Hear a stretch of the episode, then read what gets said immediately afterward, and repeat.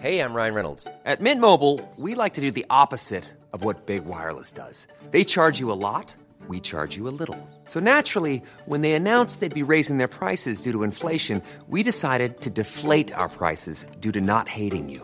That's right. We're cutting the price of Mint Unlimited from $30 a month to just $15 a month. Give it a try at mintmobile.com slash switch. $45 upfront for three months plus taxes and fees. Promo rate for new customers for limited time. Unlimited more than 40 gigabytes per month. Slows. Full terms at mintmobile.com. Heraldo Podcast. Un lugar para tus oídos. Escucha la opinión de Sergio Sarmiento, quien te invita a reflexionar todos los días con la noticia del día.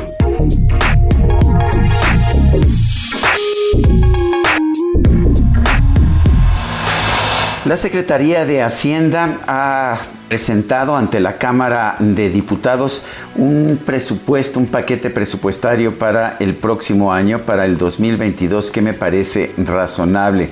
En particular, está planteando incrementos en la recaudación, pero sin subir impuestos. No sé si se puedan lograr, pero me parece muy importante que no se suban los impuestos. Y aumentos en los gastos, aumentos uh, que podremos discutir si son los mejores, pero que por lo menos no llevan a un endeudamiento excesivo por parte del gobierno federal. ¿Por qué es importante no tener déficit?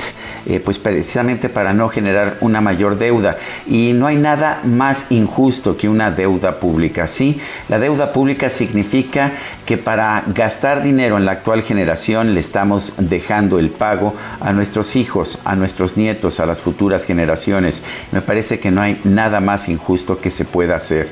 Y bueno, pues en este caso eh, vemos que la deuda pública se mantendrá estable en un nivel de 51% del Producto Interno Bruto.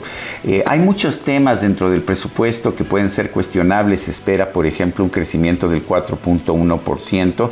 Eh, no, no estoy muy seguro que realmente se pueda lograr, pero el que no estemos viendo alzas de impuestos y tampoco estemos viendo un incremento en el déficit o en la deuda pública me parecen dos puntos positivos del que se está sometiendo a la Cámara de Diputados.